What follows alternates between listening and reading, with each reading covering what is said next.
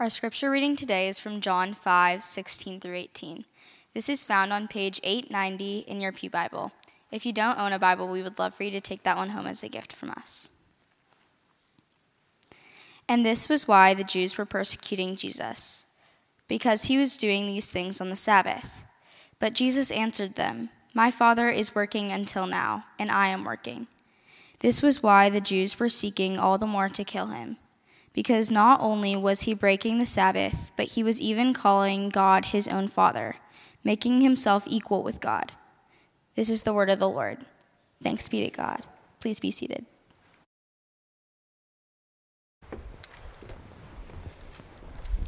Thank you, Holly Kay, for reading our passage this morning.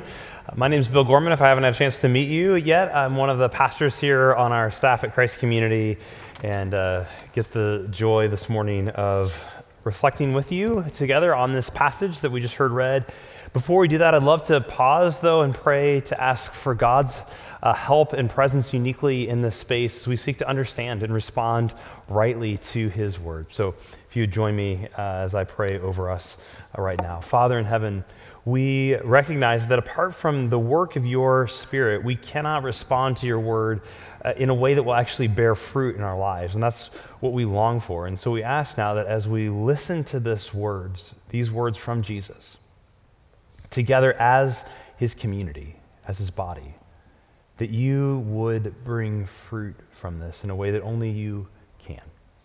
We pray this in his name by the power of the Holy Spirit. Amen. Well, if you have Jesus as someone that you've, you've heard of, if you've heard the name Jesus, then you have some sort of opinion about him. Even if it is, I've heard that name, I think he's like a Christian hero, and that's all you know about him. Or if you've reflected a lot on him, or maybe a little, but if you've heard the name Jesus, you have some kind of an opinion, some kind of a take on him. And you know, we love to speculate about Jesus, what, what he would do or say if he were here uh, on earth today. Um, we, we love to think about that, what that would, what that would look like. You'll often uh, hear politicians or activists kind of uh, invoke uh, what, or maybe even your friends on, on Facebook, evoke what Jesus would do or think if he were here today, what he'd say about this issue or this person or problem, and, and, and what, uh, how he would uh, denounce you know, the other people on the other side of that issue or problem. But I think largely people in uh, Western culture and American culture tend to view Jesus as a person, they tend to view him favorably. You know, we, we paint him, we write about him, uh, we quote him. we love to quote Jesus. You know, there's some great sayings of Jesus that we love to quote in our culture. Uh, Judge not, lest you be judged. Uh, turn the other cheek. It's another one. Love your neighbor as yourself. These are all sayings of Jesus that we love to quote. But we, we love to quote Jesus until he starts talking about himself when he starts telling us who he thinks that he is. I mean, he's so quotable, so likable, so malleable until that point when he starts saying, This is who I am. And that's when things start to get uncomfortable, when they can start to get, uh, you know, offensive, even, some of the things that Jesus says and eventually even dangerous. I mean, they got very dangerous for Jesus. We heard him say, uh, or the, in the scripture reading, John tell us that what Jesus was saying here is why the religious leaders wanted to kill him. And yet, someone has said that to listen is to love. And so, we want to come with a question to which we must listen to Jesus' answer. And that is, what does Jesus say about himself? Who, who does Jesus think that he is. And, and for John, the gospel writer, we're in the Gospel of John. He was one of Jesus' closest friends and followers. For John, he thinks that this question of who does Jesus say that he is is the most important question that anyone can ever ask. Uh, more important than how was the universe made? What were the origins of the universe? More important than when will the world come to an end? More important even than any other question that you've ever asked in your life is for John this question of who does Jesus say he is? And so today we're going to follow sort of three uncomfortable but ultimately hopeful statements, answers that Jesus gives in response to that question Who does he think he is? And as we do that, we're going to see that those questions, or that question and the answers that Jesus gives, they require some kind of a response. So, what are the answers that Jesus gives here in John chapter 5 to the question, Who does Jesus think that he is? Who does Jesus say that he is? Well, let's take a look. And I'd encourage you to grab one of the Pew Bibles, uh, to turn to John chapter 5, or even if you have your phone, you can just open up a web browser and type in John and the number 5, and you will find this. We're going to be kind of beginning uh, in verse 16 today. Um, but what we have in verses 16 to the end of the chapter is a, a, a, backlash. Jesus responding to the backlash from him healing someone. This is what Pastor Dakota walked us through last week. So if you uh, weren't with us last week or you missed that message, I'd encourage you to go back. Uh, Dakota did an amazing job walking us through the, this healing of this man um, who had been. Uh, unable to walk for 38 years. And you can find all of our sermons. If you just go to our website and then click on Brookside and go to the sermons page, you can find that at any point. It's where you can access those. It's been a while since we've reminded you that that exists. So if you ever miss a sermon, you want to go back, you can do that um, either as an audio podcast or even the video of the whole service. They're all archived there. But again, Jesus just healed this guy who had been unable to walk for 38 years. So again, if that had been this moment today, it would have been since 1984 this guy hadn't been able to walk. And now he can. It's this incredible healing that Jesus does. But rather than being stunned by this and worshiping Jesus, the religious leaders get angry that he did it on the Sabbath. Because there's two things. And if you remember, if you were here last week, you remember that this guy is carrying his mat on the Sabbath. But that was kind of considered work. You're not supposed to carry one thing from uh, one place to another. So they're kind of mad, like, why are you breaking the Sabbath? And they're like, hey, I couldn't walk for 38 years. This guy healed me. And then they're kind of like, oh, who's this person who did this healing work on the Sabbath? That's a no no. Also, you shouldn't be doing healing on the Sabbath either. And it kind of feels like they're massively missing the point. Now, it's almost like you have this surgeon who does this groundbreaking procedure that no one's ever done before in the history of the world. And the hospital administrator is like, well, you went slightly over budget on gauze, and also the nurses put in a couple extra hours of overtime, and you're going to get written up. And like, wait, what? No, like we just did something that's never been done and we saved this person's life. And, and the focus is on like, went a little bit over budget on the gauze and there's a couple nurse overtime hours. But as we're going to see in a minute, the Sabbath was this, this marker for the Jewish identity at this time, which is why it's a big deal. But ultimately, why they're so angry here is not even that Jesus has broken the Sabbath, but that his response to that. And you see it in verse 17 where Jesus writes this, or says this My Father is working until now, and I am working. And this is why the Jews were seeking all the more to kill him, because not only was he breaking the Sabbath, but he, and this is key, he, Jesus, was even calling God his own Father, making himself equal with God. And one of the key things to remember as we're reading John's gospel is that for John, the language of the Jews is a technical term. There's a lot of scholarship on this, that this refers to the particular kind of set of, of Jewish leaders from Judea, right? So when, when John uses this language of the Jews were seeking all the more to kill, and this is not every person of Jewish ethnicity in all of kind of this part of Palestine, right? This is a particular set of religious leaders who John refers to as the Jews. And it's right here that we get Jesus' first answer to this question who does Jesus think that he is? Who does Jesus say that he is? And Jesus says, I am the Son of the Father.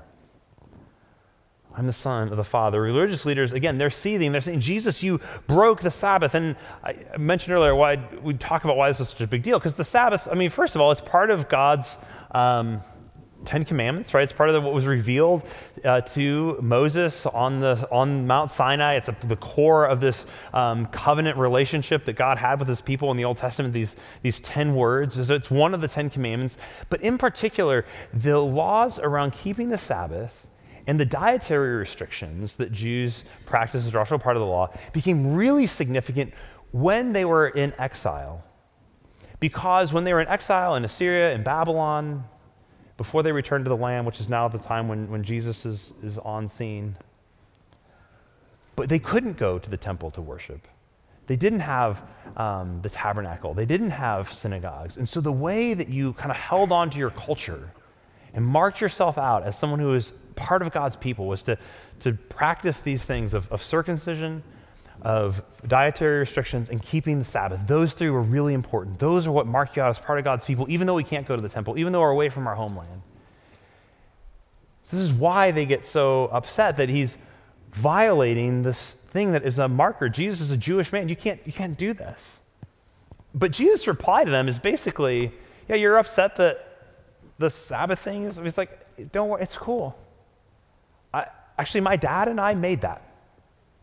Like we came up with that, and so we can get to find that in other places. Jesus, when he heals on the Sabbath, says, "I'm the Lord of the Sabbath. I am the one who created this. I'm the one who's designed this.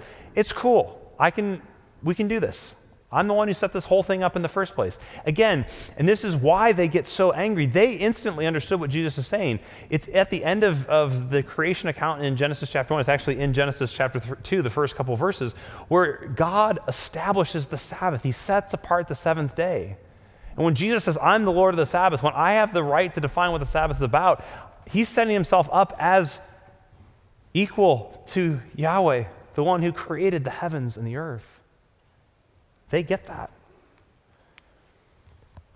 He's making himself equal to the one who created all things. But more than that, he calls God his Father. Which, again, at this time, we're used to using that language in the church. Christians throughout history, this is one of the hallmarks of, of how Christianity has developed. We, even Jesus himself taught us to pray, Our Father to have this relationship where we speak to God as Father. But at this time, the Jews would have never used the language my Father to refer to God. Maybe occasionally in corporate worship gathering settings that they might say our Father. That was even rare, but no one would have said my Father. And here's Jesus, this carpenter's son from Nazareth, this backwater town in Galilee, say, My Father about the creator of the universe, pointing to this special kind of relationship. And more than that, he says, and how you respond to me is how you respond to the Father. how you respond to God. How you treat me is how you treat God. And how you treat God is how you ought to treat me. God's honor is Jesus' honor. And if you receive Jesus, you receive God full stop. If you reject Jesus, you reject God.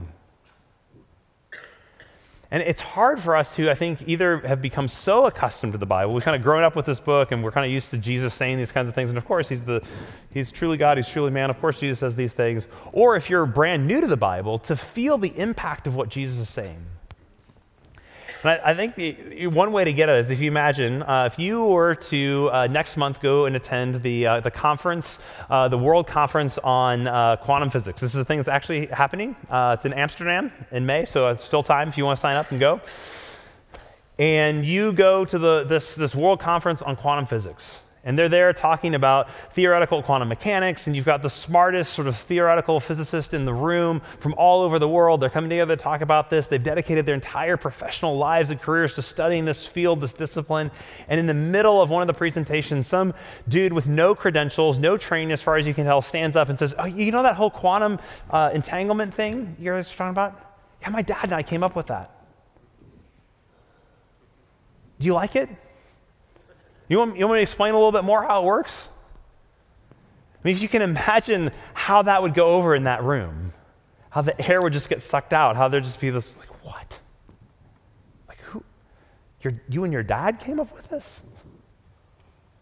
You get some sense of what these Jewish leaders are experiencing, what really anyone at that time would experience when Jesus is saying, Yeah, God is my Father, and we came up with the Sabbath, and we can define what's what's okay to do on Sabbath and what's not okay to do on Sabbath.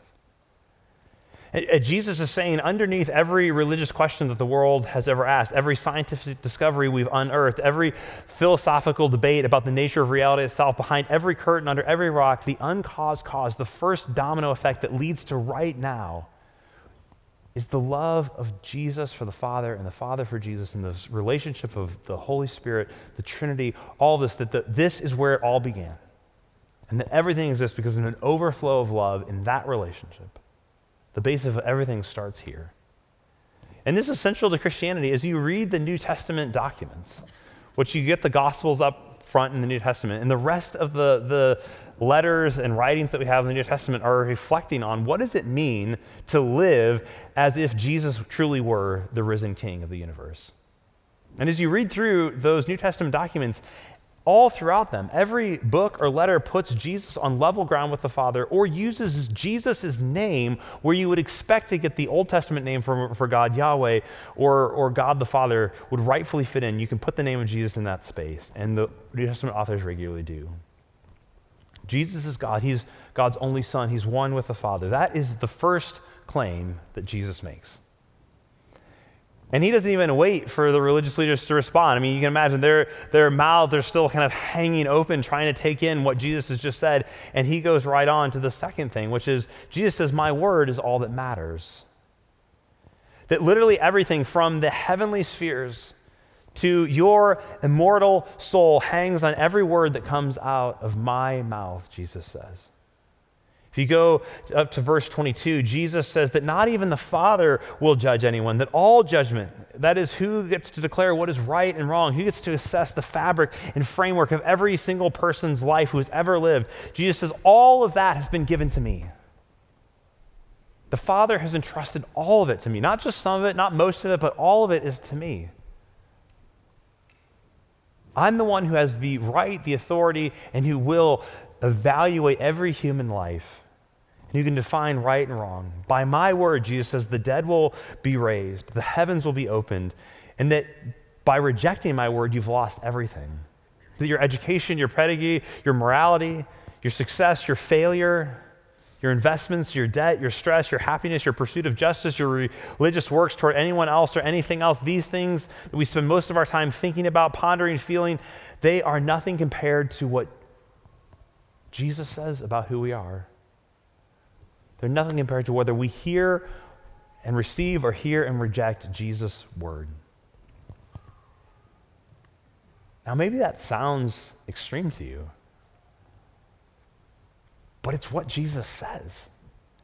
And, and I think it feels extreme because we don't often actually hear the full force of Jesus saying these things to us. Kind of read through and it's like, okay. But this is what Jesus is saying that your eternal destiny, what matters most about you, comes down to what I say and whether you accept or reject my words. Now, if anyone else in your life said that to you, like you, you would think that they were crazy. You'd laugh in their face, right? Uh, try saying this next time you're in an argument with your, with your spouse or your boss or your parents, whatever, that, well, you know what? If you don't listen to my voice, you're eternally damned. Right? How's that going to go over? Um, they, will probably treat you like uh, Will Smith did Chris Rock uh, at the Oscars. Right? I mean, like any other human being said to me, if you reject my words, you're eternally damned. You're like, what? Are you, are you serious? Are you in your right mind right now? And what Jesus says about himself here is incredibly dangerous. It's no wonder that from here on out, the religious leaders are seeking to kill him uh, because you would want to kill him too if you were there. Seriously, Jesus, if he's just a human being, if he's only a carpenter son from Nazareth, then what he's saying right now is like is insane. This guy's mad. He's, he's deranged. He's worse than a fool. He's actually called satanic at some point. He's called evil. You're doing these things, rulers considered by the power of Satan. No one has this kind of power. No one has the right to say these things. Because how could you take him seriously? How could you not walk away from this, this conversation with Jesus, think, Jesus thinking, uh, this, this guy needs help? He, he's a danger to himself and others the, the only way that you can leave that kind of a statement from Jesus and, and not have that evaluation is because of what he says next in verses 25 and 26, where Jesus says, Truly, truly, I say to you, an hour is coming and is now here when the dead will hear the voice of the Son of God, and those who hear will live. For the Father has life in himself, so he has granted the Son also to have life in himself. Jesus has more to say about why we should believe what he says about himself. And we're going to spend a lot more time unpacking that actually next week. But Jesus says here that I'm here to give you life. He's making all these bold, audacious, audacious claims about himself. And, and yet he says, But I'm here to give you life. And not life just in some kind of hypothetical future or some kind of ethereal, disembodied heaven someday when you die. The Jews believed in, in a resurrection, most of them at the end of time. But Jesus is saying there is a, a resurrection kind of life that you can begin to experience even now. Even now. He says, Right now I can bring the dead back to life. Actually, a few chapters later in John 11, he does that with Lazarus. He raises him from the dead. We saw that, his power to do these miracles, to heal the sick. So I can bring the dead back to life. So if you want to know how the movement that we've come to know as Christianity has survived, Jesus talking like this, making these kinds of statements about who he is. And, and we've tried to tame him, right? Even his family in the first century said, Jesus, you need to tone it down. People are going to think you're crazy the way you're talking. Most of 19th century scholarship about the New Testament has tried to tone Jesus down. To say a lot of this, oh, this was all later editions of the church trying to make Jesus divine. He never actually said anything like this. Joseph Smith in Mormonism, Mohammed in Islam, Hinduism declares Jesus as one of the representations of the supreme deity. All of these different movements have tried to tone down what Jesus says here.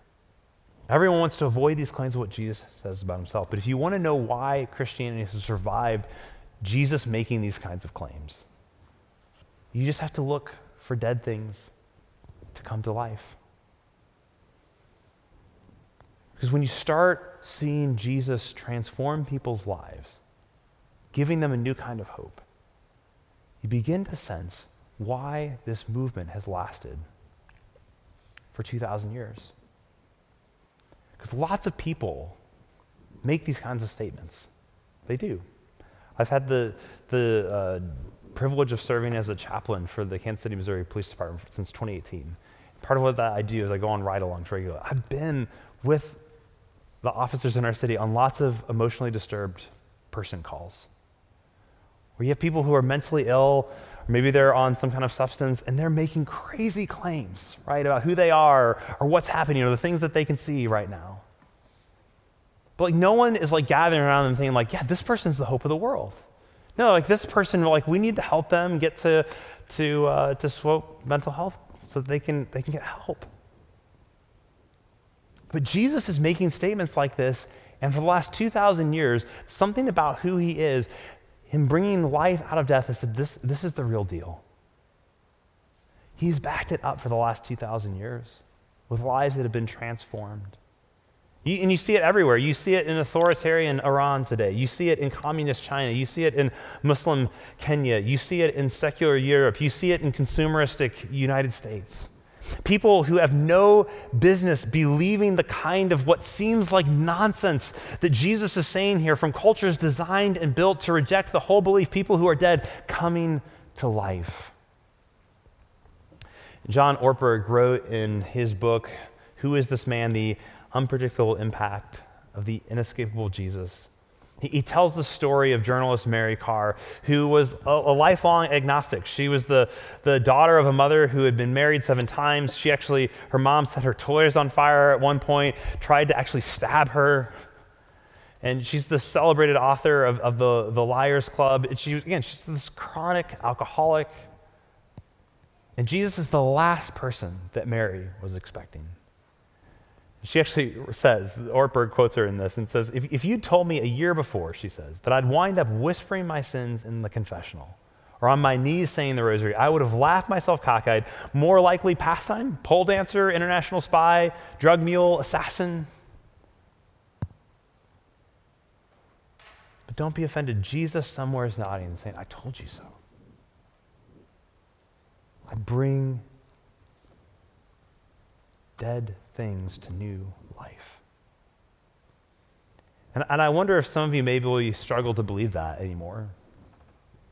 Maybe you've been coming to church for a long time, or you're here with a family member or a friend today, it's like, I used to believe this stuff. I used to believe that Jesus actually who what is who he says he is in these texts, but I just I don't know. I don't know buy it anymore. And maybe you've just seen too much death, too much sadness, too much brokenness. I get that. And, and I just hope that this morning you would consider afresh that Jesus might actually be who he says he is in this text. And that in Jesus' name and by his word, that dead things really do come to life. Okay, so Jesus says that he's the Son of God, that his, that his word is all that matters, um, that he's come to give us life. Okay, but what do we, what do we do with that? What do we do with Jesus' statements here? I think what we need to do is to honor Jesus for who he says he is. And, and that's, again, John, the writer of this work that we have in our Bibles, inspired by the Holy Spirit. That is what he is seeking to do, to have us to respond. That's, that's what John wants us to do, to respond by honoring Jesus for who he says he is. I think it's fascinating that in our cultural moment, we pride ourselves on letting others define themselves. Right? Like you in our culture, you don't you don't tell anyone else who they are. You don't let anyone tell you who you are. You say, This is who I am, and, and expect others to accept that. That's kind of like a cultural norm now, right? I, I, was reminded of this, even like our, our artificial intelligence software wants us to like know who it is and respond to it rightly. I, I have a, a, Google Home at home, but I have an iPhone. So if I am asking Siri something, I'm supposed to say, "Hey Siri." And I'm driving the car, I realize I need directions, and so I go to ask Siri for directions, but I just say, hey, Google. And it just responds, wow, awkward. Like even even our artificially created like digital assistants want us to get their name right want us to get who they are correct. Don't, don't call siri hey google right? It's going to respond that's awkward. That's not who i am. And yet when we come to jesus we so easily just disrespect him and, and kind of have the gall to, to define him on our terms. Or to sort of be like, yeah, I mean, I like this part of who Jesus is. I think he's a good moral teacher. But the stuff that is in there about him kind of making these claims about being God, I, I don't know about that so much. Like, we don't afford Jesus the same dignity that we, that we sort of demand that others give us and that our culture demands that we give all people is that we at least listen to who they say that they are. So if we want to honor Jesus the way that we say we want to honor every other human being in our culture, it has to start with listening to who he says he is. And again, you, you can choose to, to reject him and say, this guy is insane. Like, I, I, I've listened to him and he's insane. Or I've listened to him and he's a liar. This is, this is what C.S. Lewis's kind of famous uh, argument in, in Mere Christianity that Jesus is either He's either a lunatic, he's either insane, or he's a liar, or he's exactly who he says he is. He's Lord. Right? So, so you can look around this room and say, if, if we believe this and Jesus is a lunatic, then we're all just fools, that we're all just delusional following after him. Or if he's a liar, if he, if he knows what he's doing, if he knows that this is not true of him, and he's saying it anyway, man, like we're all deceived and in big trouble. Or the only other option is that he actually is exactly who he says he is.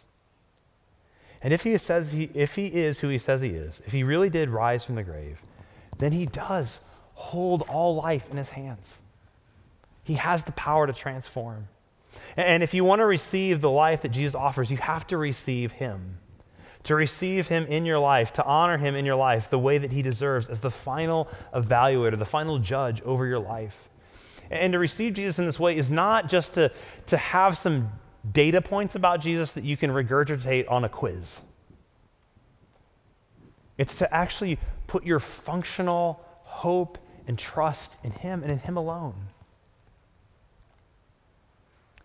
That, that you actually Begin to trust his definitions of right and wrong, his definitions of reality. That he defines what is good, that he has life in himself, that he knows what's best, that you actually join into his, his body, the church, and become a part of this community of faith that he has established. And when you honor Jesus, when you receive him for who he is, you become more and more like him. This is what happens when you have this new sort of life that Jesus brings, is you actually become a new creation, Paul says. That new creation life enters into you now. And the more you become like him, the more people will discover that new creation life of Jesus. They will encounter that in you. Because that's actually what happened to Mary Karr, who we heard about earlier. Uh, she talks about going on this quest to find God. She called it Godorama. And she visited, you know, she was this lifelong agnostic. But she wanted, is, is there a God out there? What is he like? How do I connect with spiritual? So she said, I'm going to visit all of the religious communities of all my friends. So she visited, uh, you know, everything from, from uh, Buddhists to Southern Baptists, like in this quest. But it was an encounter with a Roman Catholic priest that really changed her and drew her to Jesus. She said this in an interview. She says, I met this really amazing priest, and he was exactly what I was not interested in. But he was incredibly humble. He lived his life as though whoever came in front of him was sent by Jesus. I, love her honesty. This, he was exactly who I was not looking for.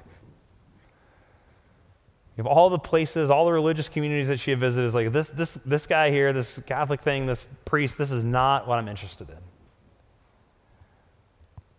But there was something about his humility that he's incredibly hum- humble, that he had this posture of love and listening. Almost, though she describes it almost as like every person that comes in front of this guy, he just believes that Jesus has sent them there and that he's there for them, to serve them, to listen, to love, and to care for them. And that posture is what drew her to Jesus. And that's been our hope during the season of prayer that we've been calling E90. So if you're newer with us, we have been last, oh, we're almost done. We'll finish up right at, right at Easter.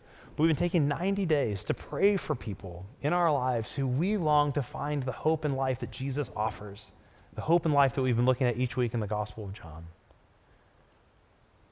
Hoping and praying that we too will become the kind of people who, when they are with us, that they just sense that, wow, it's almost like they, they just, they're here for me, to listen to me, to care for me, to love me, to know me. So I want us to take a moment here. What we've been doing in each Sunday during this, this season is to take 90 seconds just to, of silence to pray for those people who, who we've identified. But maybe you're here this morning, and you're like, I've actually come to church for a long time, but there's something about the claims of Jesus that are hitting me afresh for the first time. Maybe in this 90 seconds, you actually just silently pray and say, Jesus, I want to receive you. Not just information about you, but I want to, I want to receive you and I want to entrust myself to you. For others of you, you may say, I want to keep praying for those people I've been praying for. Maybe even pray for yourself, Jesus, help me to become a kind of person that when others encounter me, they just have a sense that they just treat everyone like Jesus has just sent people to them to listen to, to love, to care for. Let me give us 90 seconds of silence to pray together. Our Father in heaven, we are so grateful that we can address you as Father because of what Jesus has done, because you have given him life in himself, and that because of that life, he was able to overcome death and give that life to us. So we pray now as we turn toward communion, the celebration of the Lord's Supper, that you would give us a fresh and renewed sense of the life we have in Jesus. Amen.